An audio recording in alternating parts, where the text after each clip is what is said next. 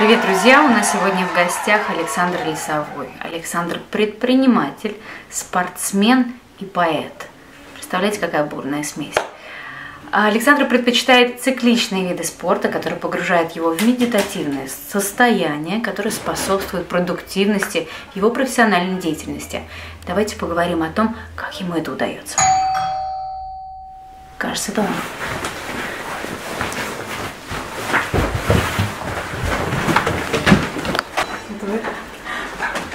Привет, Саш.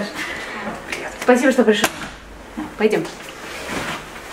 Ты сказал бассейн, сауна. Бассейн, сауна, массаж обязательно, Каждый обязательно растяжка. Раз в неделю. А, знаешь, по мере ощущения по внутренним. Вот как mm. ты чувствуешь, что он тебе необходим. Я здесь э, жесткой, э, жесткой системы не придерживаюсь. Я, кстати, в прошлом сам профессиональный массажист. А, но я здесь жесткой системы не придерживаюсь. Я вот по ощущениям чувствую, что мне надо, я это делаю. Хм. Ну вот. Плюс растяжка. Обязательно стараюсь где-то тянуться и до тренировки, и после, и в какие-то перерывы тоже между отдыхом. Там бывают дни отдыха себе делаю, тоже обязательно немножко там потянуться, нормально размяться. Сам делаешь все? А, да, да. Или все-таки да. пользуешься услугами? Ну, массаж, ну, не, массаж конечно, там, да, да. Если там бывает ноги там сам разминаешь, то угу. что ты можешь, угу. а так понятно, обращаешься к услугам. Какой а, массаж ты предпочитаешь? Обычно общездоровительный нормально mm. хватает, но я люблю жесткий, то есть чтобы нормально проминать. Да, да.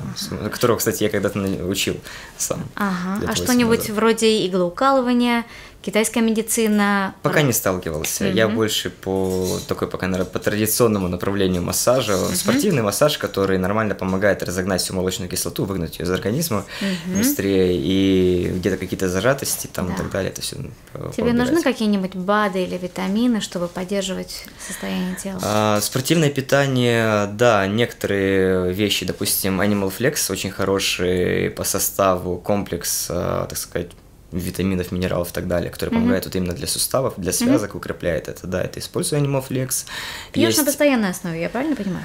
Нет, не на постоянной, то есть примерно, грубо говоря, курс пропиваю, месяца yeah. там два отдыха, там, потом uh-huh. опять курс пропиваю, то есть примерно mm-hmm. так он приходит. Понимаешь, у нас мы уже живем в мире некого биохакинга, то есть мы uh-huh. переходим из э, сапплементальной медицины к некому некой сфере медицины, которая не просто поддерживает наше состояние, но и улучшает его, наши когнитивные и физические способности. Угу. Поэтому мне интересно, насколько ты исследуешь эту область и, может быть, пробуешь различные диеты, которые потенциально могут способствовать этому, там, кето-диета. Я, наверное, сейчас буду плохим примером, mm но скажу, как у меня есть просто okay. на самом деле. Я ем все, что я хочу. И я себя в этом абсолютно не ограничиваю. Да, я понимаю важность там попытки разгадать код биохакинга, да, вот mm-hmm, эту систему, грубо говоря, приведет ли оно к чему-то, но mm-hmm. я пока на этом не заморачиваюсь, пусть это пока тестируют другие. Я делаю э, а, все по своим внутренним ощущениям. Что это значит? Если я даже хочу пойти, к примеру, в Макдональдс и съесть тот бургер, я иду его и ем. Ты правда хочешь? Бывает, а иногда бывает, да.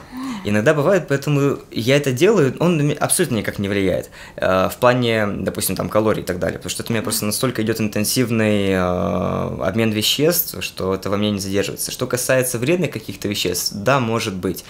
Да, может быть. Я, конечно, там, ну просто меня это тянет крайне редко к э, таким, допустим, вещам фреши, фрукты и так далее, овощи, это понятно, все это есть на моем рационе но я не супер там как-то ограничиваю себя, я не придерживаюсь каких-то прям жестких диет, я просто делаю все по внутренним ощущениям, но вот это внутреннее э, желание, которое влечет конкретной еде, оно как раз видно направлено в сторону правильного питания. Я, Ди, но ты говоришь при этом, хочется время от времени в Макдак.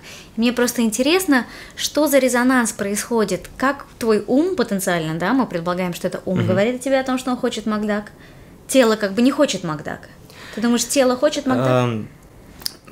Я думаю, вот в целом мое целостное какое-то я, наверное, хочет в какой-то момент пойти просто и получить вот это. Это просто маленькое, не знаю, маленькое удовольствие, которое я понимаю, что я сейчас лучше его закрою, и это, это не, в этом нет систематичности. Это mm-hmm. бывает редко. То есть это происходит, не знаю, там раз там в месяц, mm-hmm. грубо говоря, раз mm-hmm. несколько месяцев. А, я понимаю, что лучше я буду сейчас это закрою, это не будет там каким-то пагубным, это не ежедневная основа, даже не еженедельная, но получу от этого какое-то удовольствие, получу. Причем, знаешь, я заметил, что я в какие-то моменты перестал вообще от этого получать удовольствие. Mm-hmm. А, абсолютно. Я И- тоже удивлена. У меня бывает, знаешь, это можно провести аналогию с тем, как люди говорят, вот там, как бросить курить. Я говорю, да не надо бросать курить, просто начни бегать. У тебя просто курение автоматом вытеснится из твоей жизни, потому что ты начнешь бегать, у тебя поменяется там рацион и так далее, и так далее, и курение уйдет отсюда. Аналогично и здесь с питанием. Все неправильное, все плохое питание либо станет очень редким у тебя в жизни, когда ты начнешь э, заниматься активно спортом, вести активный образ жизни, либо будет очень редким, либо вообще у тебя исчезнет. Вот у меня сейчас пока на этапе очень редкий. Вполне возможно, что там через год оно вообще у меня исчезнет из жизни. Просто вот сейчас пока этап такой. Но я не делаю просто жесткое обрубание, чтобы не было прям такого внутреннего конфликта в голове. Я как бы сторонник э, плавных плавных таких вот переходов к хорошему, чтобы это, это было в удовольствие. Потому что когда человек начинает передавливать себя, допустим, там жестко ограничивать, там я это не буду, я это не возьму и так далее, он в какой-то момент, скорее всего, сорвется. И это будет намного хуже. И стресс, который Согласна. наносит, понимаешь, есть еще момент очень Саш, важный. прости, я должна тебя перебить. Да. На здоровье. Перебиваю почему? Потому что формат подкаста и формат интервью сильно различается. Формат интервью, в котором тебе интервьюер задает вопрос, и ты должен ответить свой максимум. То есть ты вот всего себя выворачиваешь, вот это мое мнение. Да, вы мне тормозите, потому что я... И получается тогда, да, моя задача задавать вопросы, твоя на них отвечать, но нет, это вообще не наша задача сейчас. Окей. Да, потому что это не интервью, это общение. То есть тебе на какой-то момент стоит забыть о том, что на тебя смотрят четыре камеры, и что перед тобой микрофон.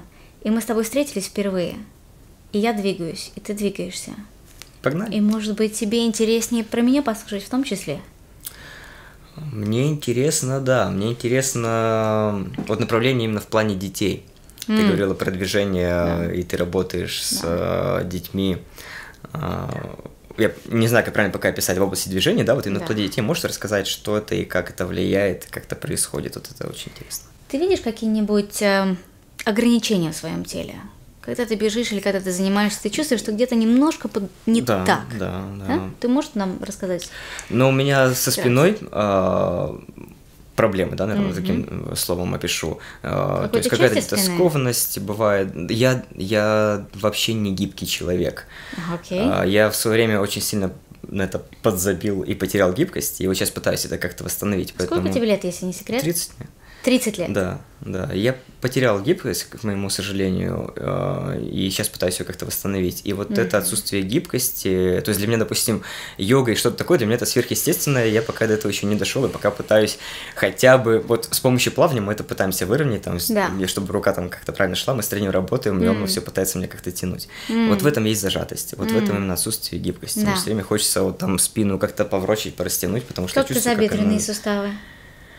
А, здесь меньше, здесь более-менее нормально. Что, стопы? э, Нету никаких ощущений. Все больше самое зажатое у меня это там спина, грудной отдел спины, наверное, вот это все там, может, поясничный чуть ниже. Хорошо, мы, конечно, мы специалисты по движению, кой я являюсь. Мы смотрим на тело не терминами зажатости, хотя это тоже имеет место быть, а скорее ограничения в движении. То есть, когда ты выполняешь какой-либо двигательный акт, например, ходьбу, как хорошо в этой ходьбе двигается твой позвоночник, каждый позвонок твоего грудного отдела, и как он взаимодействует вместе с тазом в каждом шаге. То есть такая автономная программа, которая сам уже запущена, и она себя реализует, и как крестец вместе с тазовой костью себя реализует, и как это все влияет на стопу. То есть это, это и наука биомеханика, это то, что мы исследуем, движение Мышечная костей. цепь, то, что я у тебя недавно читал, Мышечные это цепи. настолько у меня выстрелило, потому что у меня М. была такая проблема, когда я, а, когда я начинал бегать, и у меня еще не было такой правильной техники, я травмировал связки колена. И когда я обратился к специалисту, вот он мне как раз вот эти моменты и объяснял, и, и Интересно, кто это был, может быть, мы его И, знаем? честно, это было года три назад, я уже имя, к сожалению, не вспомню. Окей. Это было такая несколько раз То обращался. если он об этом думал и это предполагал, Это получилось, это в этом Да. и была проблема, потому что Да. я тогда вообще не уделял время там ни растягиванию, ничему там особо не Да. разминки. У меня, поскольку были э, мышцы сильно спазмированы там на спине там и так далее, это дало мне, стрельнуло именно в, э, в колени. И когда мы начали работать именно комплексно, то есть вот Мгм. эту не Да. только колено прорабатывать, а всю мощную цепь, как она супер, вытягивается. спасибо ему. А, так интересно, какие вы упражнения делали, может быть. А, Ты что-то можешь припомнить? Мы тогда Смотри. просто сразу распознаем этого человека в индустрии, в среде, потому что мы, по сути, знаем всех и знаем, как Я думаю, каждый это было работает. ш- больше, наверное, классическом каком-то. Это было через массаж в первую очередь. Нормально, просто массажная проработка всего. Просто А именно комплексная двигательная терапия? массаж.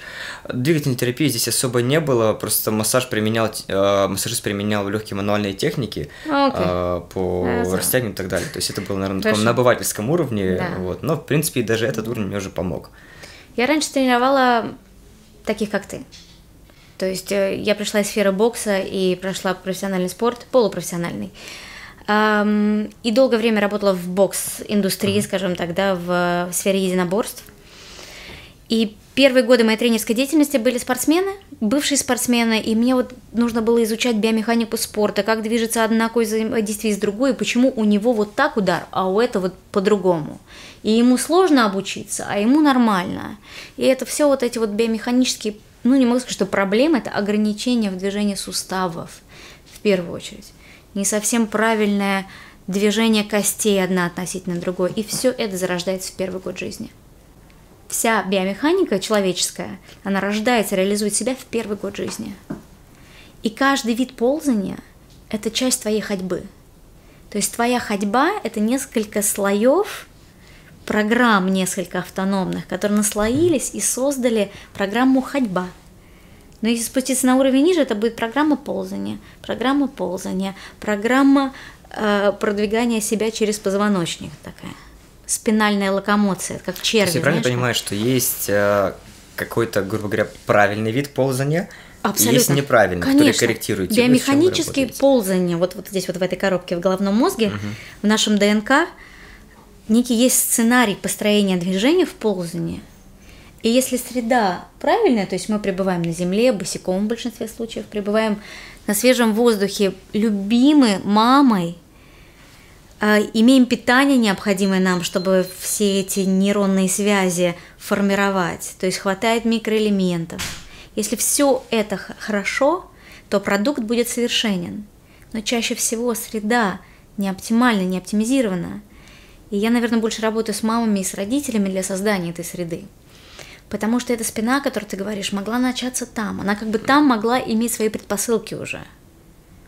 И вот тебе уже 30 лет, а возможно твоя нервная система еще создает какое-то движение в твоем теле очень примитивным образом, на уровне примитивного рефлекса. Вот насколько совершенен ты в том, как ты себя, как не, ты же, да, ты же бежишь и снимаешь себя только по пояс максимум. А так было бы интересно посмотреть взаимодействие костей в твоем шаге. Вот, да. Ну просто так. На У меня есть, я заметочку. тебе скажу сразу, у меня есть какой один э, момент, э, над которым я до сих пор работаю. У меня вот постановка стопы левой идет больше переднюю часть на внешнюю сторону, идет перекос на внешнюю сторону. Смотри, вот ты это уже то, это чувствуешь. Да, эти моменты все я вылавливаю очень хорошо. Мгм. А, отклонение. Потому что это отражается как раз на внешних связках колена сразу. А, Раньше отражалось, пока они были не крепкие. Я сразу просто чувствовал там А сильные... щас крепкие? э, Они уже, да, укрепились. Просто на- В нагрузка... связи с деятельностью, В да? связи с постоянной просто нагрузкой, они просто стали крепче, и поэтому вот этот, грубо говоря, недостаток, он уже нивелировался за счет укрепления просто тех ме- мест, куда он влиял. Но он остался, я все равно бегу, я понимаю, что я чувствую вот именно левая стопа. Правая у меня нормально становится, на, вот, допустим, когда ты бежишь, ты бежишь через стопу, пере- на передние две трети приземляешься Да. стопы, но правая приземляется равномерно, а левая идет перекос у меня на внешнюю сторону. И мне приходится фокусировать внимание, так, допустим, чтобы на полностью часть приземлялась, но все равно потом, как только внимание убираю, оно возвращается в свою. Тебе не кажется, что если левая на внешнем, то правая может быть на внутреннем? А, Смотрели мы по видеозаписи, вроде нет. Мы проводили А, тестирование, окей. проводили с разных тоже там сторон На снимали. дорожке или на земле? Э, На дорожке. Мгм. На дорожке мы проводили, да. Э, Правая вроде, ну, может, там какие-то микро-микро, там, не знаю, там это могут быть, но вроде в целом нормально, а вот именно левая там вот явно внешне. Вы когда технику отрабатываете, вы обращаете внимание на движение в тазу и в грудной клетке? Или у вас ноги являются приоритетом в фокусе? А, Ноги приоритетом 100%, конечно, но в грудной клетке, чтобы она была, главное, раскрыта, не зажималась. А Вот это у меня руки? пока главный Биомеханика рук, Нет, ну это конечно, но Да. это, конечно, там по 90 градусов, допустим, там в локте у тебя примерно, насколько там градусов, но у тебя отходит Это там от единственный тела, там. вариант?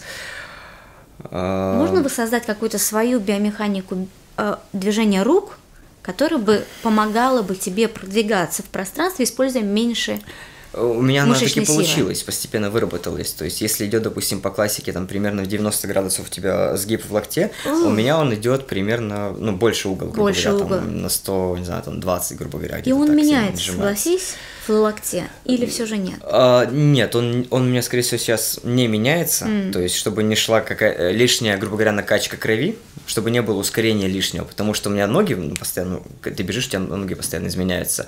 В руках я не делаю этого, чтобы не было лишнего пампинга внутри крови. Но вот именно угол сам, он у меня идет довольно-таки большой, широкий. И я раньше старался это исправить, а потом забил и понял, что мне, в принципе, так удобно и комфортно.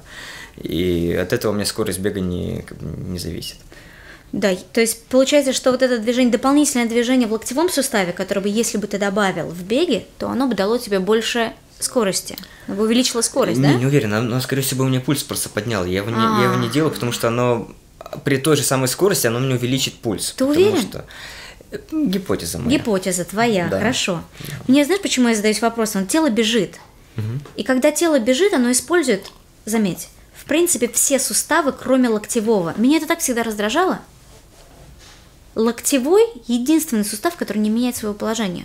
То есть я вижу очень много в практике бега, то есть он не фиксирует под 90, как ты говоришь, что, на мой взгляд, а, жутко для бицепса, как минимум, который в изометрике поддерживает сгибание локтя, согласись, ему приходится поддерживать сгибание локтя. Почему бы его не расслабить и дать и концентрического, эксцентрического режима, более эластичности, да, и он перестанет в изометрику Надо на видео поснимать. Я вот так сейчас пытаюсь э, себя сейчас пронести через как бы, беговую Да. атмосферу. Я понимаю, что я, когда быстро именно бегу, я вообще не, внимание не фокусирую на руках. Возможно, они как-то так и двигаются. Но я, вот именно когда я делаю ускорение, интервальную работу, я только на ногах фокусируюсь и на положении корпуса э, тела. Но руки вообще не обращаю внимания. Может, они как-то так и работают, не знаю. А ты занимаешься силовым каким-нибудь тренингом? Да, конечно. Что ты делаешь? Э, Я вообще даже как-то выполнял там э, нормативы. Становые. Э, Да, у меня было очень-очень близко уже нормативы там, по пауэрлифтингу, там, э, КМСу. Э, Я делал, вот я вешаю 70 2,73 килограмма, у меня такой небольшой относительный вес, делал там жим, у меня был, вот я разовый, допустим, проходил на 130 килограмм, жал, там становый у меня там было, по-моему, 180, э, присед 160. Э, Ну, это такие, как бы, проходки, грубо говоря, делаю. Так, конечно, делаю силовые тоже, но просто не часто. Наверное, где-то раз в неделю я уделяю на проработку именно силовых. Куда ты ходишь? А тренажерный зал не так далеко от меня есть, там фитнес-центр, грубо говоря, ну, относительно 5 километров от дома, вот, и там и бассейн, и мне как раз удобно Окей. заниматься. Что для тебя важно в тренажерке? Такой вот прям вот ты вы... я- Я работаю обычно со свободными весами. Мне нравятся свободные веса. Я раньше очень много уделял время качалке, и вот именно не столько накачиванию мышц, сколько проработки сил. Я сам как бы из боевого спорта, из кикбоксинга, из тайского бокса. Да, здрасте. Вот. И я как раз уделял внимание в тренажерке всегда именно на силу, то это сила, скорость и так далее. В этом направлении я работал железом, поэтому для меня э, интересны именно свободные веса, и вот с этими работаю. То есть жим, становые, там подъем на бицепс, там стоя, там, ну вот, допустим, на тренажерке уже на трицепс ты где-то там работаешь, когда разгибание, допустим, в локтях там и так далее. Ты используешь кроссовер? М, Тяга, пулей? Когда сидя, сидишь на спину, ты имеешь в виду? Нет, когда стоишь стоя. Вот я понимаю, что это странно сейчас прозвучит. А, У нас самым популярным оборудованием в наших залах, в котором я работаю, является кроссовер. То есть это тяга с длинным тросом. Мгм. Да? То есть это не фиксированная тяга, в смысле фиксирует твое положение, сидя Не понял. сверху, Нет, а нет, нет, стоя. такое не делаю. Ну, там читинг Ты получается. не подходишь к ней. Ну, я такое не делаю, как бы мне оно не надо. Я Кто как- тебе сказал? Ну, Что я, Что тебе оно не я надо? ни в коем случае не претендую э, на какую-то правильность. Мы сейчас общаемся и Да. выясняем, как бы, что делаю я. Вот я как Да. раз про, про это и говорю, что делаю Да. я. Это не, не пример для какого-то повторения или подражания. А, Много ошибок, сто процентов, скорее всего, есть. А, Но я просто не иду, я не делаю те упражнения, там где-то там какой-то там читинг, читинг получается. Читинг это когда ты, допустим, если там делаешь на бицепс, его там подкидываешь, да, Да. там вот так вот всем телом. Я делаю концентрированные нормальные сгибания, когда фокус идет чисто вот на конкретной мышце. Поэтому где длинные, допустим, там тросы, и ты там никак себя не фиксируешь, там сто процентов будет большой читинг. Там, там, ну, либо огромные усилия тебе нужно там прикладывать, чтобы себя Слушай, только что поняла, что ты называешь читингом. Вау, сейчас такой инсайт будет. То есть то, что реальные пацаны, ну, давай так их назовем, да, эм, парни, которые занимаются силовыми видами спорта, со свободными весами занимаются в спортзале для массы и для силы, развития силы, э, пытаются избежать некой Рывка такой, такого, когда рывка, некой такой помнишь, да. цепной реакции, которую запускаешь от ног, Мгм. Проходишь через все тело и принимаешь на руках. Вы пытаетесь стабилизировать, в большинстве случаев, да, стабилизировать свое тело и делать механическое действие в одном суставе изолированно. Но то, о чем ты говоришь, это тоже некая форма, да, например, пауэрлифтеры только так смогут поднять 180 над головой, если это clean and да, но, snatch, и- да? но это, да, другая форма, я этого не делаю. говоря, вот, да. То есть там будет наоборот такой читинг, Да, как ты мог да, бы его да, назвать, да, да, да. потому что там нужно все тело. Мгм. И вот как мне кажется, что я пришла, многие мои коллеги пришли к тому, что мы хотим все тело использовать. Мы не хотим бицепс изолировать. И я в связи с этим спрашиваю тебя, почему, зачем ты изолируешь бицепс? Зависит от задачи. У меня была Вот. тогда задача просто увеличить объем рук. Ага. Поэтому... Эстетика. э, Да, эстетика тоже, конечно. Увеличить объемы рук, увеличить там объемы плечи. Просто когда ты снимаешь нагрузку, допустим, с бицепса и перекладываешь там, распределяешь по всему телу, ну, Да. соответственно, меньше прокачивается. Поэтому простые прагматичные моменты. Это я надеюсь, что появится тот человек в индустрии, который покажет, как накачать и добиться того же эффекта в плане объемов в бицепсе, используя вот эту механику всего тела, рывок через все тело. Вот. Может быть, не знаю. Да, я, я жду, я жду. Безусловно, там идет распределение, ты правильно сказал, по всем группам мышц, но очень бы хотелось больше двигаться всем телом, нежели двигаться изолированно. Я вот поэтому спрошу у тебя, танцуешь ли ты? Нет. А если дома включить музыку и просто Нет, конечно, оторваться? конечно. Да, там конечно. такое есть, да? Да, да. То есть меня именно вот как танцор, конечно, нет. А, и, но подвигаться в, в определенном там каком-то ритме, да, просто отдохнуть, расслабиться, да. Я тебе сейчас скажу один интересный момент. А, я пошел на, на курсы актерского мастерства. Так. Пока было там у меня вот одно занятие. И что там, это Короче, курс построен в первую очередь на психофизическом взаимодействии. И один из больших блоков, который мы там делали, это как раз движение, вот, грубо говоря, общение телом под музыку, какую-то включали, и вот сначала ты выходишь в такой какой-то монолог, то есть это как бы ни в коем случае здесь как раз вот нельзя танцевать, то есть какие-то отработанные движения, да, вот я имею, это имею Да. по танцу, вот это нельзя Да. делать, а ты должен двигаться так, как ты вот это сам чувствуешь внутри. Это было настолько офигенно, и потом еще, когда выходит другой человек, и ты в этом диалоге как-то с ним сливаешься, я вот просто... Причем это было в разном, э, разного... Я вышел, а у меня был такой вот монолог, а люди вокруг сидели, да, это было там все в тишине, только под музыку. Потом я э, вытягиваю мужчину, которому лет там 50 с Почему чем-то. ты вытянул мужчину? А, он там как-то так вот зацепились просто взглядом на каком-то энергетическом А уровне, не знаю, было? были, были Но девушки, ты причем молодые, но я как-то, ну, какой-то вот, э, ну, бывает момент. Ну, мы потом обговорим, да, это. Да, я не знаю, почему выстрел. Хорошо. Просто задача там было быть максимально расслабленным. И вот почему-то я вытянул взрослого мужика. Окей. Может, это у меня сработал имидж, знаешь, не имидж внутренний, а у меня всегда, ну, такие лидерские, конечно, качества внутри, звериные. Грубо говоря, я вытянул другого еще сильного самца, может, чтобы его задавить, как бы, не знаю. Может быть. Как ты это видишь, а? Ну, Супер. ощущается по внутренней. Я просто умею со стороны так немножко на себя смотреть, анализировать. И я вытяга- вытягиваю, получается, вот этого другого самца, да, вот этого другого зверя, и с ним вот в этот диалог, и это где-то где диалог, где-то схватка, вот это внутри, под музыку, без слов, э, но с передачей вот этой какой-то там энергии и так далее. Ты можешь сейчас изобразить буквально 5 секунд какие-то основные... Ну, не знаю, надо, это надо в это погрузиться, это надо все. Но это просто настолько вот свободные движения, настолько вот все как бы расслабленное, что оно происходит вообще необдуманно. Кикбоксерские паттерны Вообще выходили? нет, вообще Нет? ничего. Не да, во- да. И вот я как раз думаю, только бы не уйти вот в какую-то Да, отработанную, да, там, не да, знаю, да, комбинацию. да, да, да, да. Только бы это не уйти. И получилось как раз расслабиться. Получ- Не сразу, но вот получилось войти вот именно в этот поток. И вот то, о чем ты говорила. Вот Да. общение с помощью движения, именно расслабленной передачи вот этого всего. Вот это у меня был такой первый опыт, я понял, что да, это точно мое. И я вот сейчас дальше вот пошел на этот, этот курс, как бы Да. я от него ожидаю большого результата. Как? Ну, конечно, всем интересно, как мужчина себя повел. Он, Он- также он- был вовлечен в Да, процесс, да? я, да, я тоже, кстати, этому удивился, что насколько он смог как бы расслабиться. Да. Но вот э, что интересно было, это просто вот этот момент, м, вот этот блок, он был уже под конец, и до этого была тоже большая-большая работа, которая просто подводила, подводила к этому. М. То есть, если это не так, что сразу пришли, отработали, не получилось бы ни у кого, никто бы не было естественности такой. В конце это была большая работа, и вот это, ну, для меня это, конечно, была какая-то схватка такая вот на ментальном уровне. М, Вот. э, Но это было круто. Есть какой-то стереотип, мне кажется, в Russian mentality о том, что только женщины, женщинам, женщины предрасположены к та- такой форме движения, в некой свободе, импровизации, чувствовании. А все, что не чувствование, это вот не женское совсем. Вот мужчина, значит, чувствует, но чувствует по-другому, как будто умом. Чувствует ли мужчина телом? Мужчины тоже могут чувствовать телом, просто надо тренироваться, грубо Больше, говоря, и чем просто нам? расслабляться. Они Я- более зажаты, потому что, понимаешь, э, мужик не должен облажаться.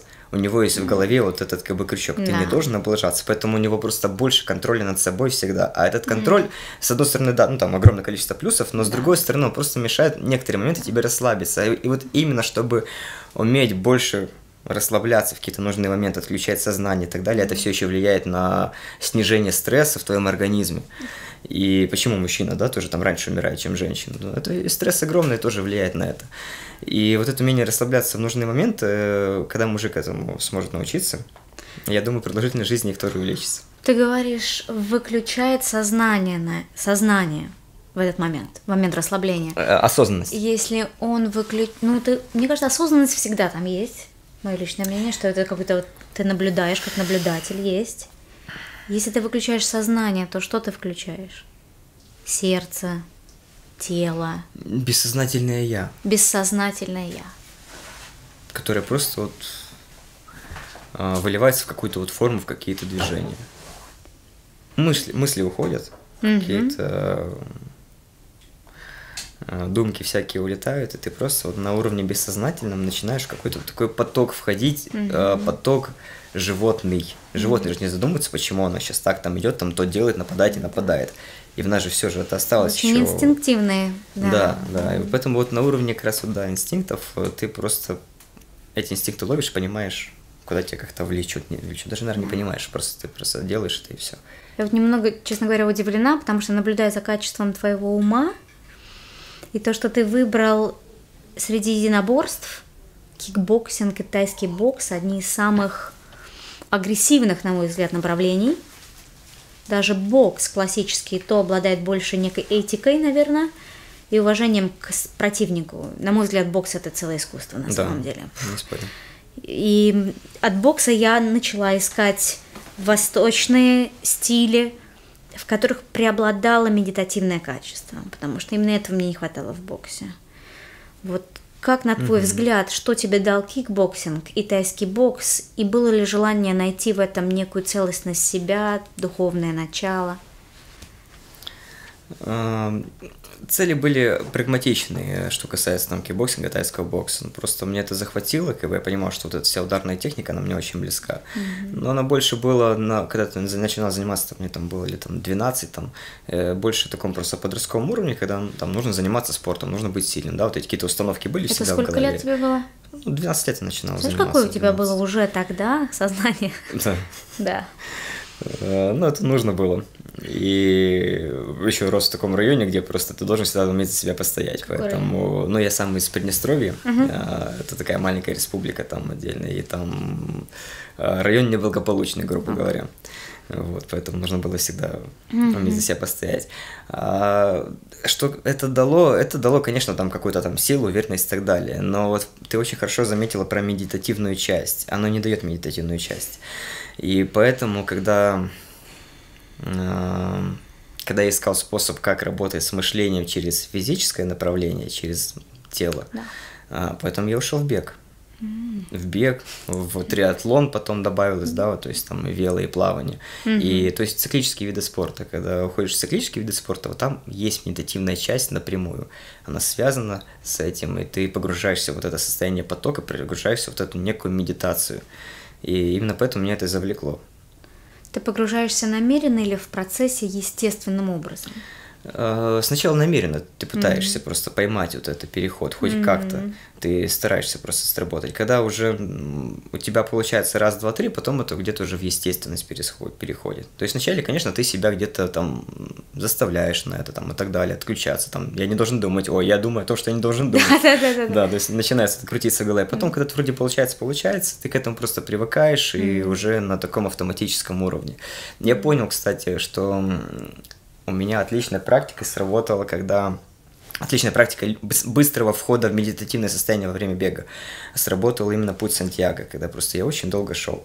Очень mm-hmm. много, очень долго и много дней подряд. Просто когда ты там идешь, идешь, идешь, и я как только, ну, это все закончил, вернулся обратно в Москву, на первом же сразу как бы тренировочном своем забеге я буквально на втором километре отключился, все, и погрузился. И потом я себе словил на мысли, что как быстро сейчас вошел в это состояние. Mm-hmm. И понял, что вот именно вот этот путь, который я проходил, именно вот это постоянные ежедневные хождения, да, грубо говоря, а, длительные, именно они позволили очень быстро погружаться вот в это такое состояние. Ты не, не мы не сможем рекомендовать каждому путь Сантьяго в качестве Конечно, нет, но прогулки частые должен делать каждый. То есть цикличные прогулки, но все равно начинает ум думать. Может быть, есть как, какой-то рецепт и какая-то инструкция, которой ты можешь поделиться? Больше гулять самому. Больше гулять самому.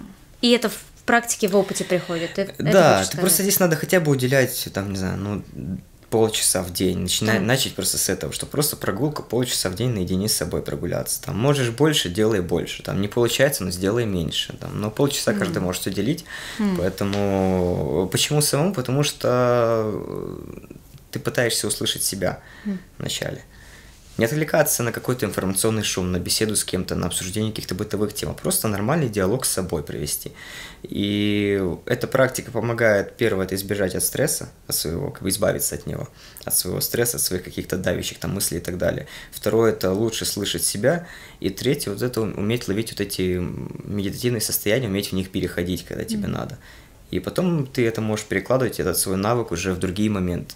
Допустим, выступление на публике когда тебе mm-hmm. тоже нужно войти в потоковое состояние, в тоже в некую какую-то такую медитативную форму, когда ты сфокусирован именно на вот этой подаче информации. Ты сейчас в ней? Наверное, часть. А сидишь ли ты? У тебя есть сидячая форма медитации? Некая практика? Да, наверное, какая-то обычная. Твоя собственная? Да, скорее всего, нет, так это обычная поза лотоса, грубо говоря, mm-hmm. да, там садишься, расслабляешься и пробую там уже вот внимание опускать там, не знаю, на отдельные части тела, там на кончики пальцев и так далее, и так далее, проходить ага. там по всему телу. Вот. Такая йога нидра, можно сказать. Да, вот с помощью прям точечного внимания. Вот это точечное внимание очень хорошо помогает расслабить мышление свое, расслабить свою голову. Mm-hmm. Ну, вот. Музыка, свечи, антураж для тебя это важно? Или ты можешь где угодно Иногда музыку включаю, иногда музыку. Вот. Остальное все вообще не важно для меня. Я иногда музыку включаю и, скорее всего, даже, наверное, с закрытыми глазами где-то чаще, но иногда с открытыми. Вот и все. Я, я удивлена, как любая практика движения нас рано или поздно приводит в это медитативное состояние. То есть получается, что в какие-то моменты времени нам вовсе не нужен наш ум, наше тело, наш мозг регулирует все процессы, и мы можем просто отключиться. И не является ли это первостепенной мотивацией людей в занятии спортом? Человек должен найти свою мотивацию. Mm. У меня было, для меня это была мотивация. Для меня, в общем, самая первая задача, когда я уходил в циклический вид спорта, э, она была таком на интуитивном уровне, что мне просто нужно избавиться от всяких мыслей в голове.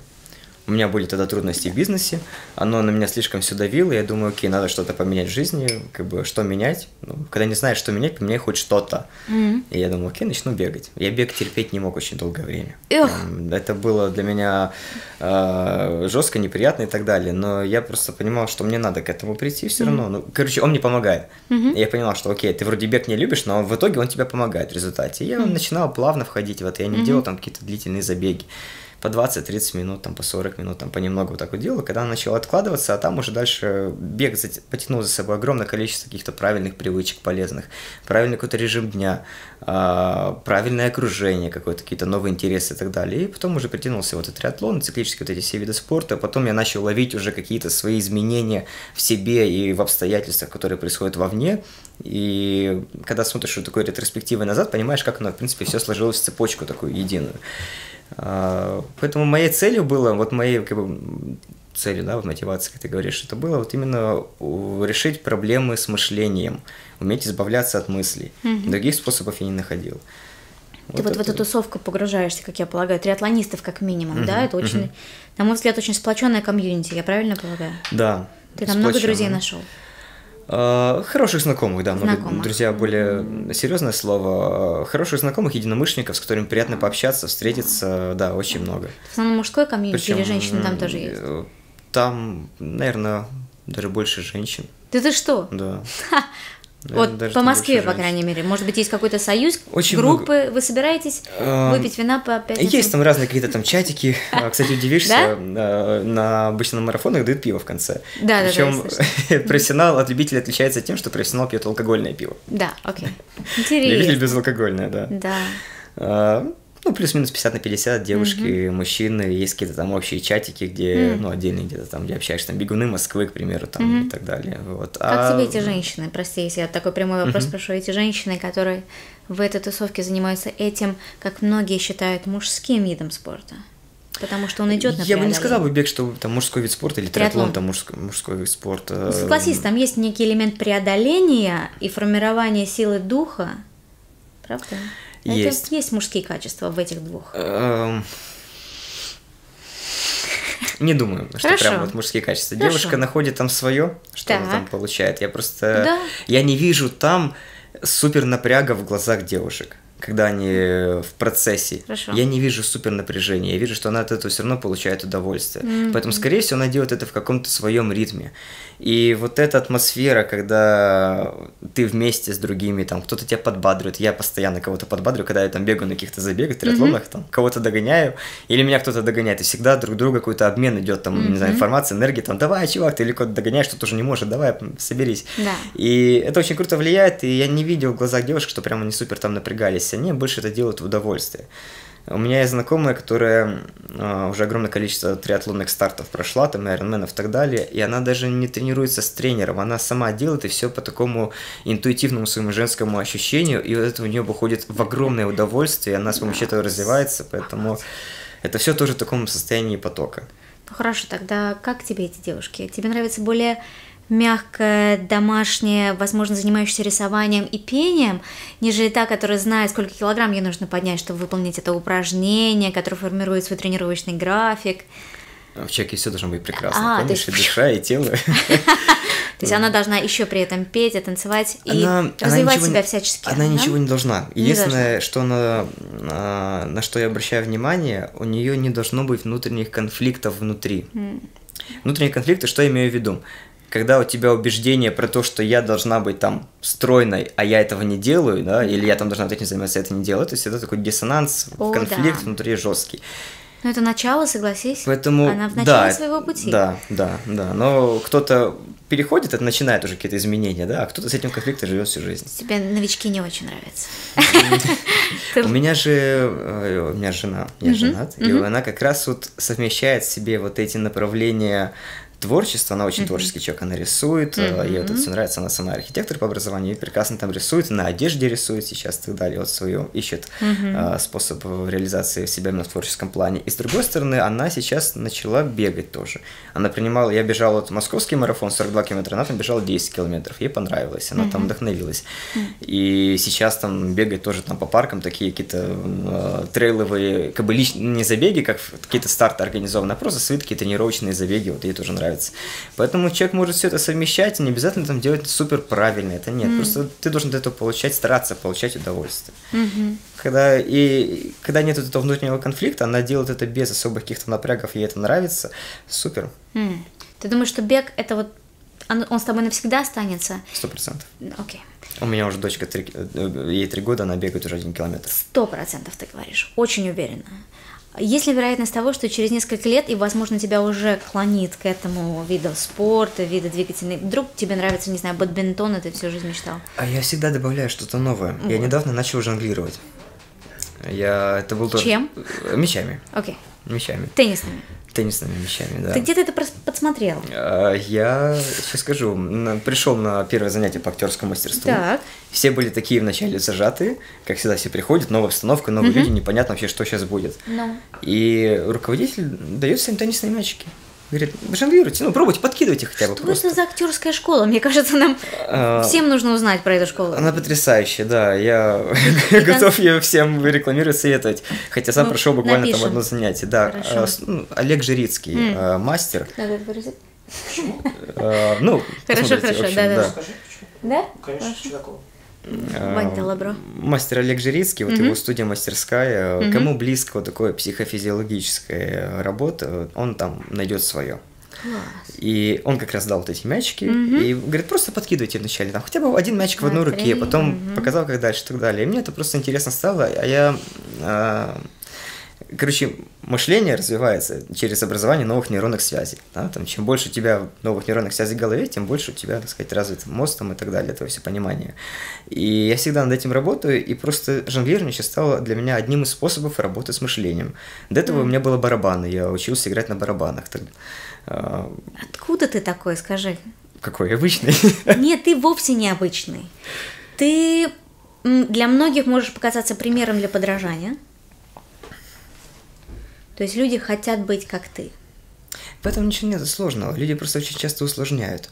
И Просто нужно уделить время и сделать. Вот и все. Вот Это легко из твоих уст звучит. я не иду в конфликт с собой. Если я понял, что, о, блин, мне нравятся барабаны. И я понимаю, что как оно влияет, что когда ты садишься там, и тебе нужно в разный такт бить там ногой, рукой, там двумя руками, там еще Да. по-разному, и, и у меня это не получается, я понимаю, насколько еще мой мозг зажат. И начинаешь тренироваться, ты, ты- у тебя это получается, понимаешь, сколько там новых нейронных связей образовалось. А новые нейронные связи это новые способы креатива, новые способы инсайтов, решений каких-то интересных в голове. Это все напрямую влияет на бизнес. И у меня сейчас просто такой проект, который, проект, который сопряжен э, с неким творчеством, грубо говоря, где нужно очень много интересных и новых нестандартных решений. Поэтому это все способы влияния и на бизнес тоже, и на финансы в конечном результате. И для карьеры, кто работает, там, да, там развиваться тоже, это тоже очень важно, э, чем бы ты ни занимался. Поэтому через такие физические какие-то новые упражнения, все, что я до этого не делал, мне нравится это делать. Вот это было барабаны, там сейчас жонглирование, потом там что-то еще придумаю и так далее. Там левой рукой сейчас хочу начать э, писать. Вот я правша, а хочу попробовать левой рукой. И это здорово. Но опять же, видишь, э, людям нравится барабан, но от барабана как некого инструмента, который нравится, до школы, где можно научиться играть на барабане, ну, есть как минимум несколько километров. И очень часто не только километры, но и годы разделяют людей от их желаний. Сравни, сравни просто, ну, для человека, да, когда меня тоже спрашивают, я говорю, ну, сравни, а что ты делаешь в это время? Ты думаешь, окей, мне жалко сейчас потратить там полчаса на дорогу, час на минимум, дорогу. Хотя, хотя я ездил на, на барабанах, кстати, здесь рядом на баррикадной, а живой на котельниках. И меня занимало, ну, порядка часа, там, даже чуть больше, там, туда-назад. Ну, как бы подумай просто, чем ты э, занимаешься в это время, когда ты этого не делаешь. Куда ты его тратишь? На что-то более эффективное? Если да, окей. А если ты его тупо просираешь как бы это время, ну, смысл тогда? Это складывается впечатление, что у тебя очень много свободного времени. Да? Да, то есть ты смог свою работу таким образом Я не скажу, у структурировать. меня, наверное, все, смотри, все, чем я занимаюсь, оно в некой степени приносит удовольствие. Ну, практически все.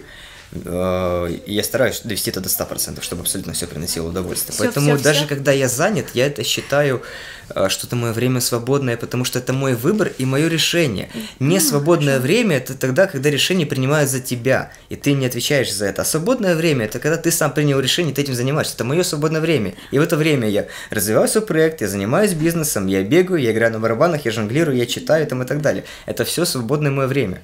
Потому что это мое решение. От слова свобода. Свобода это когда ты принимаешь свое осознанное решение, и ты не ограничиваешь, ни ты себя не ограничиваешь, ни тебя не ограничивают. Вот она свобода. Я просто понимаю, что ты не просто отвечаешь на вопросы, а ты меняешь сознание и меняешь мышление. То есть у тебя получается, что ли, миссия такая, твое предназначение менять сознание людей?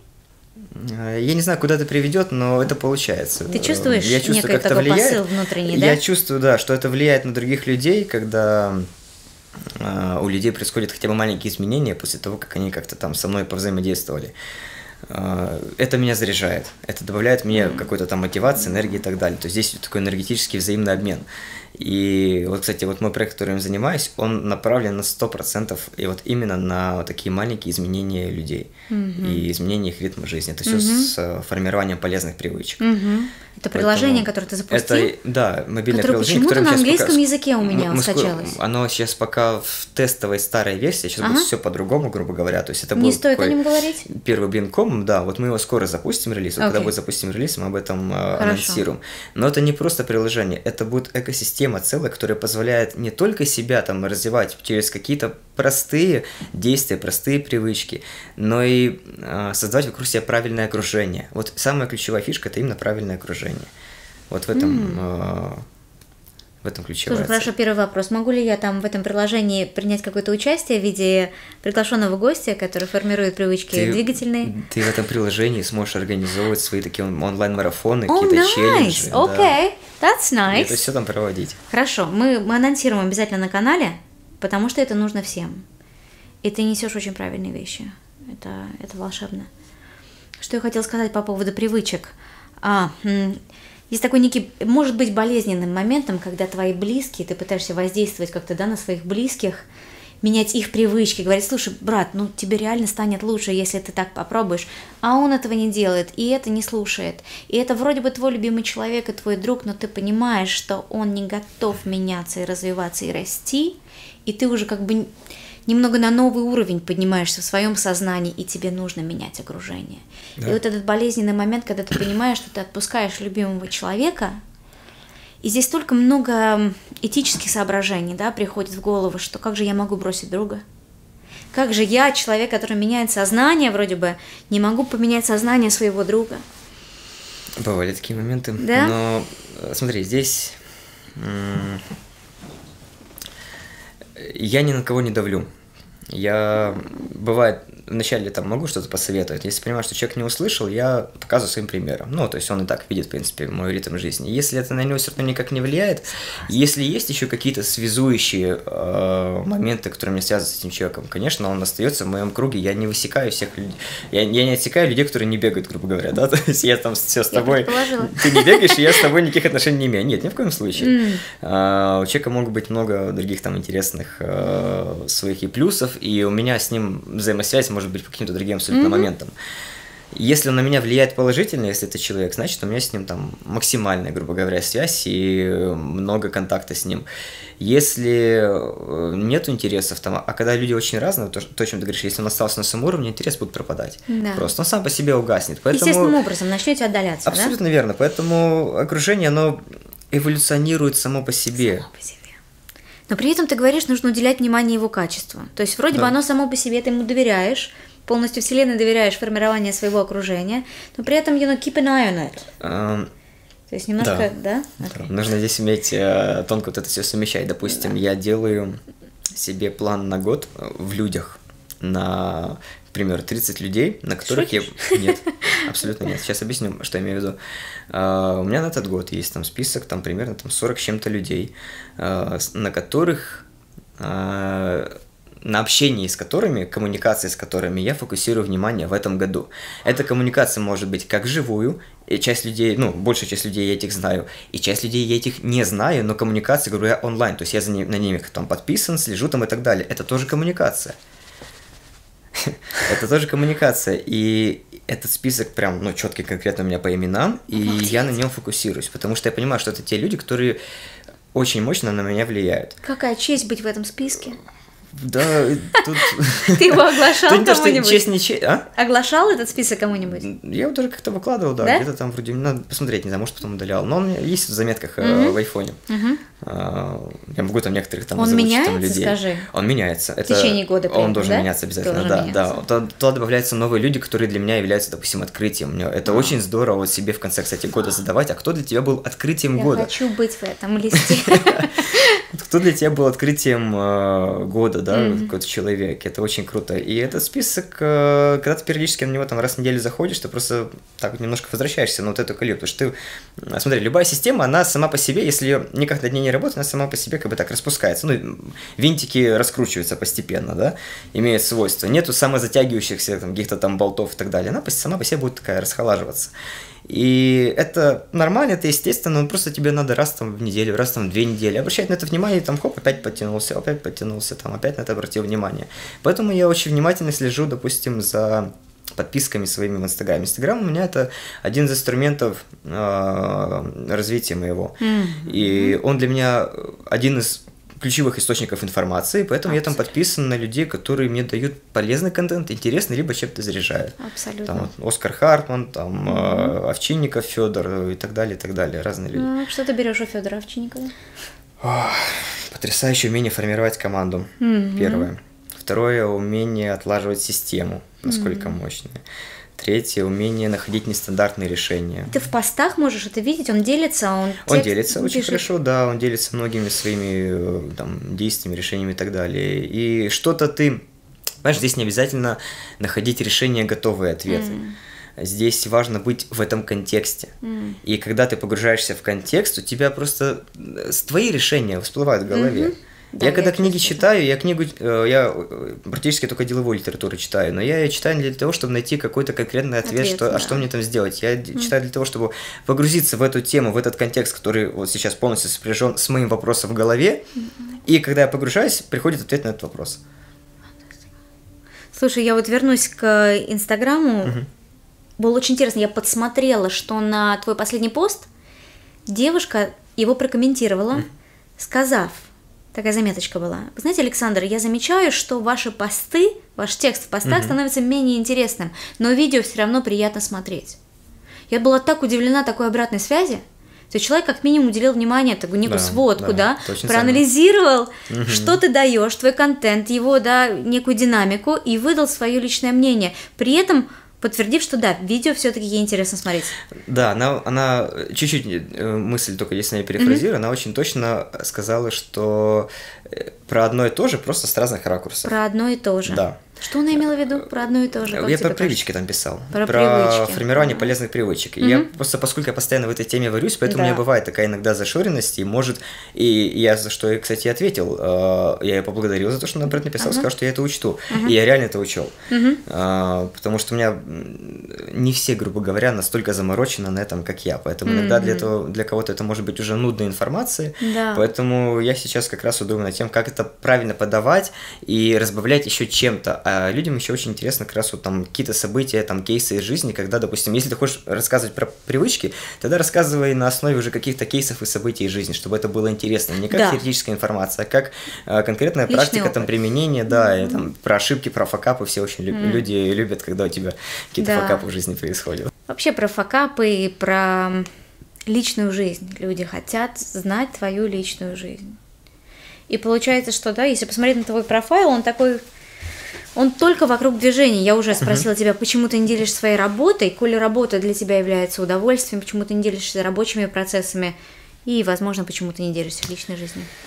А, я буду дальше смотреть, насколько mm-hmm. людям это интересно. Mm-hmm. Я пока просто стараюсь сделать больше упор именно на конкретное направление. Mm-hmm. Здесь есть цель такая немножко прагматичная. Первое это я хочу сформировать у себя тех окружение из тех подписчиков, которые на меня смотрят, которым интересно формирование привычек, Привычки. поэтому я больше делаю mm-hmm. на этом фокус. Mm-hmm. И у меня проект в эту тему идет. Mm-hmm. И у нас там есть там онлайн-марафон бесплатный по формированию привычек, который я провожу в Телеграме, там каждый месяц там 300 Видишь, человек я даже не знала об этом. Как попасть а, в Телеграм? Ссылка в моем профиле, песочница. Вот смотри, вот эта ссылка, окей, я тебе потом скажу об этом. Она не, ну, не рабочая бывает. Пока. Ну, некоторые ага. пишут, да, потому что Телеграм блокирует просто в России. Телеграм, ага. Она же блокирует. Поэтому здесь либо надо в поиске бить, либо ну, пишет мне, я добавляю. Хорошо, вот. а вы встречаетесь, вашей кома... ваша комьюнити уже Один раз встречались, да. Один раз встречались? Ну, потому что у нас со всей России людям, поэтому с Москвы не так много. Сколько? А... Ну, примерно. Ну, из Москвы э, не знаю, может, человек там 30-40. 30-40. Сейчас на всего вместе там 300, там 80 где-то людей, но не все активное участие принимают, то есть оно mm-hmm. меняется активный состав, он меняется постоянно, потому mm-hmm. что, допустим, человек там месяц, допустим, в апреле работает, потом над привычками, yeah. потом, допустим, отдыхает себе, делает такой отгул в этом плане, потом, может, опять к этому возвращается. Mm-hmm. Вот. Но люди в основном остаются всегда в чатике, то есть, когда они делают себе паузу, они все равно остаются, чтобы быть внутри этой энергии, потому что там каждый день отчитываешься о том, что ты сделал. А, второе, наверное, даже, наверное, первое, самая важная часть, там все объединены в бади. Бади, то есть твой напарник, mm-hmm. который, которому ты отчитываешься. То есть, всегда ответственность подразумевает ответственность перед конкретным человеком. Когда я ответственен перед всеми, значит, ни перед кем я не ответственен. Поэтому все там разделены на бади. Ты отчитываешься своем бади. Если ты какую-то привычку сегодня не сделал, ну, допустим, там, например, должен был там читать 20 минут. Если ты сегодня вот этот уровень не сделал, а, бади за тебя приседает 50 раз. Снимает это на видео и выкладывает в общем чатик. Если Хорошо. он не сделал, ты за него отвечаешь. Вот в этом фишка, что не ты сам отвечаешь за свои факапы, а твой бади отвечает за твои факапы. Это одна из ключевых вот, э, фишек. А, и это все происходит в общем чате, и вот эта энергия крутая, она заряжает да. многих людей, даже те, которые не принимают активного участия в этом. Сколько нужно дней, чтобы сформировать привычку? Много. Да ладно, не 21? Нет, Почему 21. все говорят 21? Это просто такой шаблон, который многим приелся. Это 21, это, грубо говоря, ну, это, ну, такой какой-то период. Это та итерация, за которую ты примерно оцениваешь, вообще твое это или не твое. Были ли какие-то положительные изменения. Потому что привычка сама по себе, она никому не нужна, если она не несет пользы. А-а-а. Самое первое, что ты должен понимать, это пользу, которую ты хочешь получить, изменения, которые ты хочешь получить да. в своей жизни. Mm-hmm. И уже к этому подбираешь привычку, это инструмент. Mm-hmm. И уже, ну, допустим, нужна там, когда ты гвоздь забиваешь, тебе же там, ну, не знаю, или сверлишь дырку дырку в стене. Угу. Тебе же там не дырка в стене нужна, там что-то повесить, там не там и так далее. Привычка это инструмент просто для каких-то изменений. Поэтому ты уже подбираешь, что тебе нужно, для какой пользы. Поэтому 21 день – это тот период, за который ты можешь оценить, а что произошло, что поменялось. А может, это вообще не твоя привычка. Не каждая полезная привычка подходит каждому человеку. У тебя были привычки, которые ты считал тебе нужны, а оказались вообще... Ну, и которые я, допустим, не могу внедрить в свою жизнь на постоянной основе. Не потому что они сложные? Или... Потому что у меня... Я не знаю почему. Мне вот реально, я не знаю почему. Я пытаюсь найти пока на это ответ. Они вроде не сложны. Допустим, привычка медитировать. Регулярно вот эта привычка. Хорошо. Я не могу внедрить ее в себе. Я пытаюсь, но когда я все время чувствую, что это прям через напряг, через напряг, вот медитация в обычном понимании, сидя. да, когда ты сидя. Угу. Да. Э, я понимаю, что ну не могу я как-то регулярно. Я делаю там, может, пару раз в неделю. А медитация в процессе бега, я смог уходить в эту форму, и она отлично ну, все ложится, мне нравится. Угу. А, зарядка ежедневная. Mm-hmm. Не могу пока привить себе зарядку. Может, потому что я постоянно в течение дня потом настолько активный, там, и у меня тренировки там, в принципе, практически там, каждый день, там, ну, 6 раз в неделю. И может, поэтому оно как-то вытесняет зарядку, и как-то у меня на, на, на подсознании думается, что, типа, блин, какая разница, все равно сейчас там побегу скоро. Может, поэтому, не знаю. Mm-hmm. Хотя зарядка, она нужна, да, это правильная привычка, которая нужна априори всем. Там вряд ли кто-то там будет против нее спорить. Но пока она мне не ложится в жизнь на постоянную основу. Согласись, она должна быть целесообразна, мозг ее должен принять как, принять как нечто что нам нужно, чтобы стать лучше, а если ты уже хорош? Знаешь, вот есть люди, которые считают, что они, у них уже есть все, что им нужно. Зачем что-то улучшать? Может быть. Ты достигаешь некой такой планки, что вот... Нет, я чем больше я в это все погружаюсь, тем больше я понимаю, сколько недостатков, сколько проблем, грубо говоря, в голове и так далее. Сколько границ. Сколько... Э, очень важно видеть границы в своем мышлении, а мы этого не видим. Они всегда есть у каждого. Просто mm. у всех на разном уровне. Mm. Но они всегда есть. Это какой-то потолок, какие-то вот эти границы в голове. Поэтому я все время пытаюсь их нащупать. Mm. Пытаюсь нащупать убеждения, которые мне мешают развиваться. Всегда mm. есть убеждения mm-hmm. у человека. И вот Установки, эти фильтры, которые, конечно. да, которые именно вот и мешают развиваться, а, я пытаюсь их найти. Можно тебя спросить про татуировки? Да, конечно. Какая основная цель, мотивация при приобретении это выражение внутренних эмоций. Выражение а, внутренних эмоций. Эмоции, энергии, да оно выливается в татуировку. Мое внутреннее ощущение в какой-то момент, здесь э, не заложены какие-то там суперсмыслы, а то все идет на уровне ощущений. Вот как я ощущаю себя в этот периоде жизни, mm. на каком-то энергетическом плане, ментальном, в эту татуировку оно мне и превращается. Угу. Ты знал, что татуировки на неврологическом уровне могут предотвращать правильную работу мышц? Все, теперь знаешь. Должна была об этом сказать. Мы должны нести истинную правду. Это правда Наверное. имеет место быть, как минимум на уровне фасции угу. она проникает порой достаточно глубоко, если это глубокое. Но у тебя... Не, они, они проходят в кожу там на, не знаю, сколько там микрон. Э, а в фасцию даже... не проникают, если это глубокое? Нет, Знаешь, какая-то dot work Вообще, в, тайском ну, смотри, стиле? У меня татуировка на шее. Mm-hmm. Ты представляешь, как это... Вот это достаточно глубокое, хочу тебе сказать. Нет. Что нет? Ну, представляешь, как близко вот вены расположены, да? Вот как здесь у меня вот близко вены расположены на руке, на внутренней части. Не, не было крови. Не было крови. Ну, конечно, потому что э, вот вена, допустим, ты только вот иголочку вставляешь, ну там, допустим, вену, кровь из вены у тебя возьмут, но оно настолько проходит, как бы, ну там, не знаю, сколько микрон, там точно сейчас не скажу, а, но оно только в эпидермисе, только в коже. Тебе оно было больно? Никуда, конечно. Это как долго боль. ты испытывал боль? Да, на протяжении... Ну, я научился в этом более тоже входить в медитативное состояние потом. А, да, это тоже садомаза, наверное, да, да, да. Но... Не, больно, конечно. То есть ты постоянно раздражал болевые рецепторы на протяжении 3-6 часов?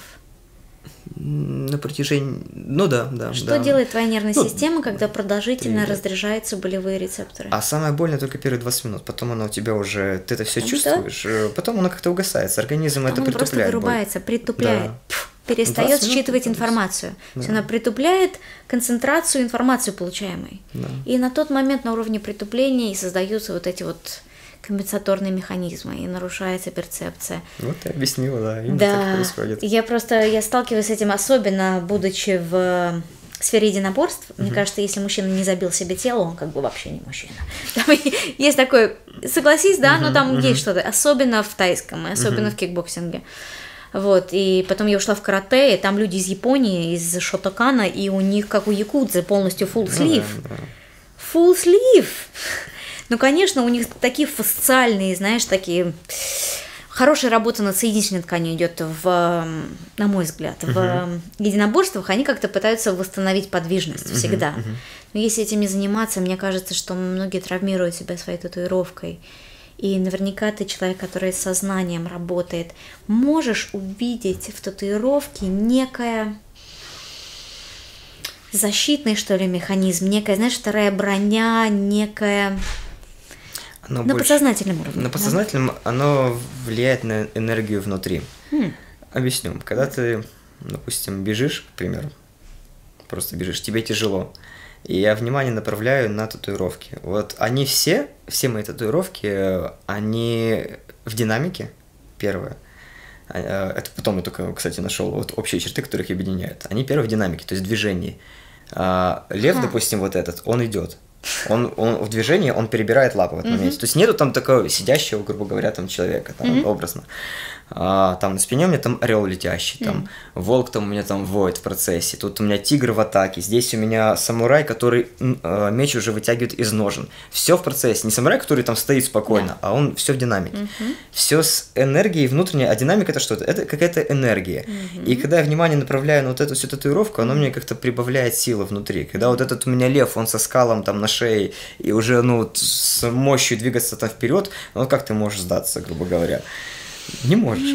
И это прибавляет сил. Это просто внутренняя энергия. Вот я, наверное, как-то на подсознательном уровне через татуировку притянул энергию вот этих животных, чтобы как-то оно мне помогало внутри, когда мне моя энергия иссякает, и оно как-то добавляется внутрь. То есть ты хочешь сказать, что ты не осознавал этот двигательный аспект, когда их набивал? Вообще. Я просто, у меня идеи э, вот так вот щелкает просто, что я хочу набить. Я не сижу, не думаю, что я хочу То набить. То есть ты даже картинку не выбираешь? Он, потом выбираю, ну, это, что, именно что я набить, а да. уже потом, может, какой-то там отдельный момент, там где-то чуть повернуть mm. ракурс и так далее, но я точно знаю, допустим, что, например, там лев со скалом. Mm. Да, какой именно лев со скалом, там mm. его взгляд, это я уже mm. нюансы такие мелкие там. Mm. А, точно знаю, что вот я здесь очень хотел, кулаки у меня здесь наматывают бинты в процессе наматывания бинтов. Где? Вот. О, nice! То есть это как бы такая а чуть вот... выше орел? А, сова. Сова. Летящая, да. А. Сова летящая, сова обрати летит, внимание, да, с лапами за добычей, да. которая уже вот когти вытащила. То есть не сова, которая mm. там даже просто летит, она уже mm. вот готовая. А вот эти участки ты не хотел бы добить, создав некую целостность картины? Вот здесь будет что-то еще там да, доходить. Да, да. Вот. А так оно, в принципе, пока есть, может, какие-то вообще моменты. Mm-hmm. Да-да-да, это очень мне напоминает японскую технику.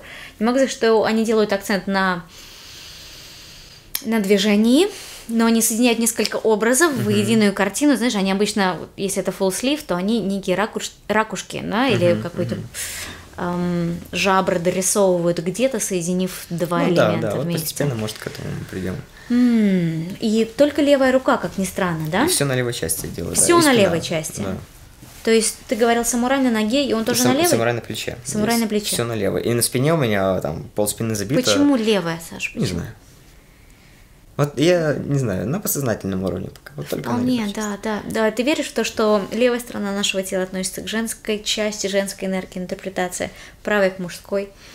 Ну, я слышал про это, я не углублялся, чтобы как-то оценивать через свои убеждения, может быть. Mm-hmm. Ты чувствуешь себя мужчиной, да. ты чувствуешь себя душой, духом. Вот первостепенное твое ощущение себя, что это? Mm-hmm. Прости, Не, ну, если я так мужчины- сразу... Не-не-не, я просто думаю, вопрос, э, правильно ли я его понял. Ну, конечно, мужчина в первую очередь. Но, Ты в первую очередь мужчина, Конечно. потом ты личность. Или ты сперва личность, и Ты потом же, ты же мужчина? переформулировал вопрос, понимаешь? Ты вначале Да, по-другому конечно, задала. да. То, что приходит тогда тебе в первую очередь, вот три слова, которым ты смог себя описать, твоя интерпретация себя, мне очень хочется услышать, что же там первое. Стремление. Стремление. Ты есть стремление. Мгм, Я есть стремление. да. Стремление – это то, что у меня никогда в жизни не исчезнет.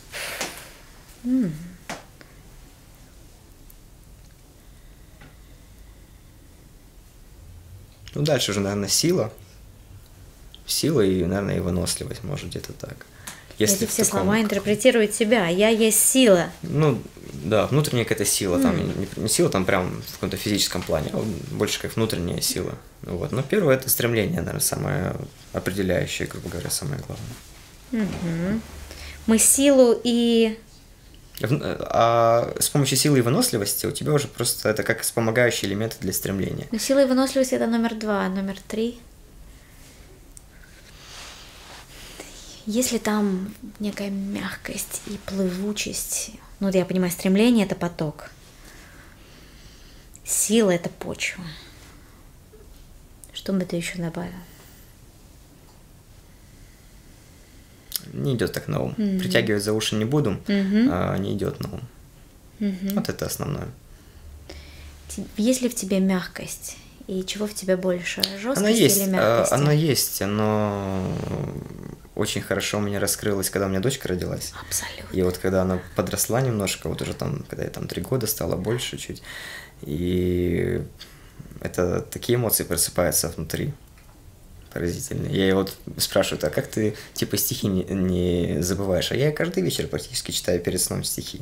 Мы с ней ложимся спать, и мама ей читает сказки, а, а я ей читаю стихи. Она говорит, папа, читай стихи. Я я рассказываю ей просто стихи, которые, ну, там, наизусть эти все знают, там, и мы с ней учим уже. Навер- Вот она, как бы, мягкость, вот она чувственность. А, сентиментальность есть во мне, просто очень глубоко, и никто ее не видит. Наверное, видит только, наверное, вот на стихотворениях, когда я их рассказываю. Абсолютно, ты так В хорошо этом- это сочетаешь, эту жесткость и мягкость, я поэтому спросила. В этом есть, да. Просто, может, я к ней а, не так... Ну, я к ней не так привык, грубо говоря, она во мне есть, но я к ней не привык, и не так, может, в полной мере она выражается, но она есть. А, просто я ее не ставлю на какие-то там передние планы. Мгм. Все-таки там пока так. Больше как вспомогательный инструмент, который иногда так хоп, там чуть использовал, все, убрал опять на задворке. Вот. Мужчине в бизнесе мягкость не- Нельзя. нельзя вообще, она никак не может принести никакой пользы. Может быть, Нет. момент переговоров. Нет? Нет. Нет, только Ну, жесткость. Точно, да. Пока я вот уверен, что точно нет. Там не должно быть мягкости ни к чему, никому, ни к себе, ни э, здравое мышление, там понимание, все, какая-то рациональность и так далее, но не мягкость. Мягкость это здесь больше как уже уступки какие-то, которые ну, могут негативно сказаться даже в плане на тебя. Не уступки в плане вин-вин, там, грубо говоря, там, ты выиграл, я выиграл, там нет. А здесь уже мягкость, там, снисхождение, ну, допустим, мягкость к дочери, там, она сделала там ошибку, ну, окей, там, ты там простил, там, а, поправил ее, но если это в бизнесе постоянно проявлять, э, Не постоянно нет, но все же есть, правда, элемент. трудно мне пока на это ответить. На тебя работают люди? Конечно. Ты являешься директором Да. Я не сказал бы, что я, я не мягкий человек, э, но стремлюсь быть справедливым. Мгм. Требовательный. Требовательный, но ошибки это главное, в принципе. Смотри, э, умный учится на своих ошибках, дурак не учится на своих ошибках. На чужих вообще никто никогда не учится. Мгм. Важно именно на своих учиться. Поэтому если человек учится на своих ошибках, это нормально, к этому это просто как бы не мягко здесь, это просто понимание. Человек научился на своих ошибках, он ее допустил, и исправил потом, предпринял меры, чтобы снова не повторить. Ты это принял, все нормально, понял. А, нет, значит нет, до свидания. Поэтому здесь особой мягкости нет. Наверное, мягкость это когда ты не можешь, допустим, уволить человека, подойти ему, сказать с ним, поговорить и уволить. Я могу спокойно это сделать, я э, объяснить. И увольнение это очень хорошее событие в жизни, потому что А, это О, да. прекрасное событие в жизни. Это правда. Ты понимаешь, что у тебя сейчас есть возможность что-то изменить и найти то действительно, в чем ты можешь реализоваться. Ты, наверное, так и говоришь на, на встрече Ну, это так и есть. Я просто это сам понимаю, я в этом уверен, и это очень здорово. Потому что если человека увольняют, значит, он не на своем месте, он не может, и у него внутри тоже, значит, какой-то конфликт. А когда ты не можешь там нормально реализоваться, ну, это только мучение, издевательство и над собой, и, там, над коллективом и так далее. Пользы не будет. Ты несешь ответственность за людей, с которыми ты работаешь, Конечно. да, и с которыми ты взаимодействуешь на постоянной основе, твои друзья. Ты Причем- чувствуешь в этом ответственность? Э, Ответственность, да, причем часто ко мне обращаются с вопросами, которые вообще не связаны с работой. Представляю. Бывают да. какие-то э, и жизненные там задачи, вопросы там и так далее. И, э, насколько я могу чем-то помочь, там, подсказать, поделиться каким-то своим опытом, я это делаю все. Мгм. Я, наверное, один из последних, подводящих к концу вопросов, спрошу у тебя.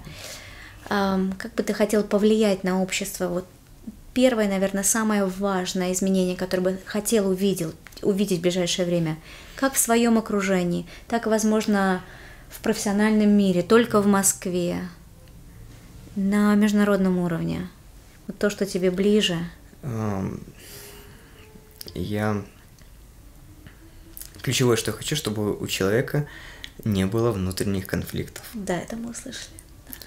И все, что я делаю, вот эти и привычки, как инструмент и так далее, э, несу в массы, это, наверное, для того, чтобы просто у человека не было внутренних конфликтов. То есть он нашел себя, то, чем ему нравится заниматься. Если каждый человек сможет найти или создать себя, каждый по-разному здесь формулирует, то, чем он хочет заниматься, это будет колоссальное изменение во всем мире. Самое главное, чтобы он был в гармонии с самим собой. А не был издевательств. Вот мне, мне нужно бегать, и я не бегаю, не бегаю, не бегаю. Или там мне нужно похудеть, и не худею, не худею. Ну, когда постоянно, ну, не хочешь, не худей. Окей, прими себя такой, какой ты есть. Ну, супер, нормально, живи, получай удовольствие. Я вот, да. Просто чтобы конфликта не было. Это не панацея, там вот все, что, о чем мы говорим, это образ жизни, в котором много плюсов, конечно, а, огромное количество плюсов, где-то могут быть какие-то минусы, не знаю. Но это как бы не панацея, и это не есть как шаблон, под который должны все жить. Если человек, я даже настолько в этом плане, как бы без конфликтов, я даже настолько в этом плане а,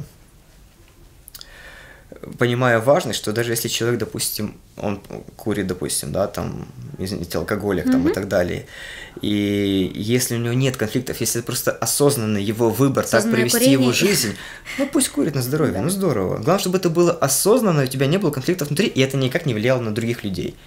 Ты губишь свою жизнь, да губи на здоровье дальше. Ну все, и ты кайфуешь, ты этого получаешь удовольствие, ты выбрал получать удовольствие в своим э, непродолжительной жизни.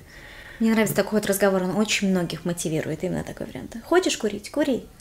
Ну, Не будешь хочешь курить, да. двигаться? Не двигайся. И у человека сразу начинается тремор внутри. Хорошо, я благодарю тебя сердечно, именно сердечно за эту встречу. Спасибо, что потому пригласила. да, это был поток.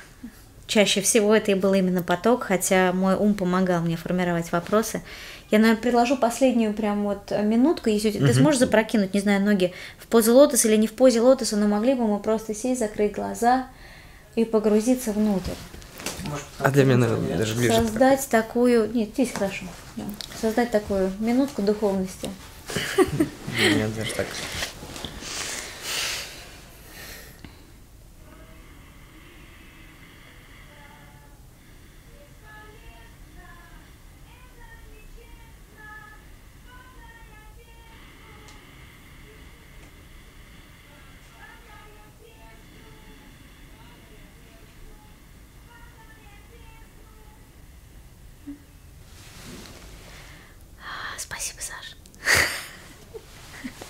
Прямое переживание.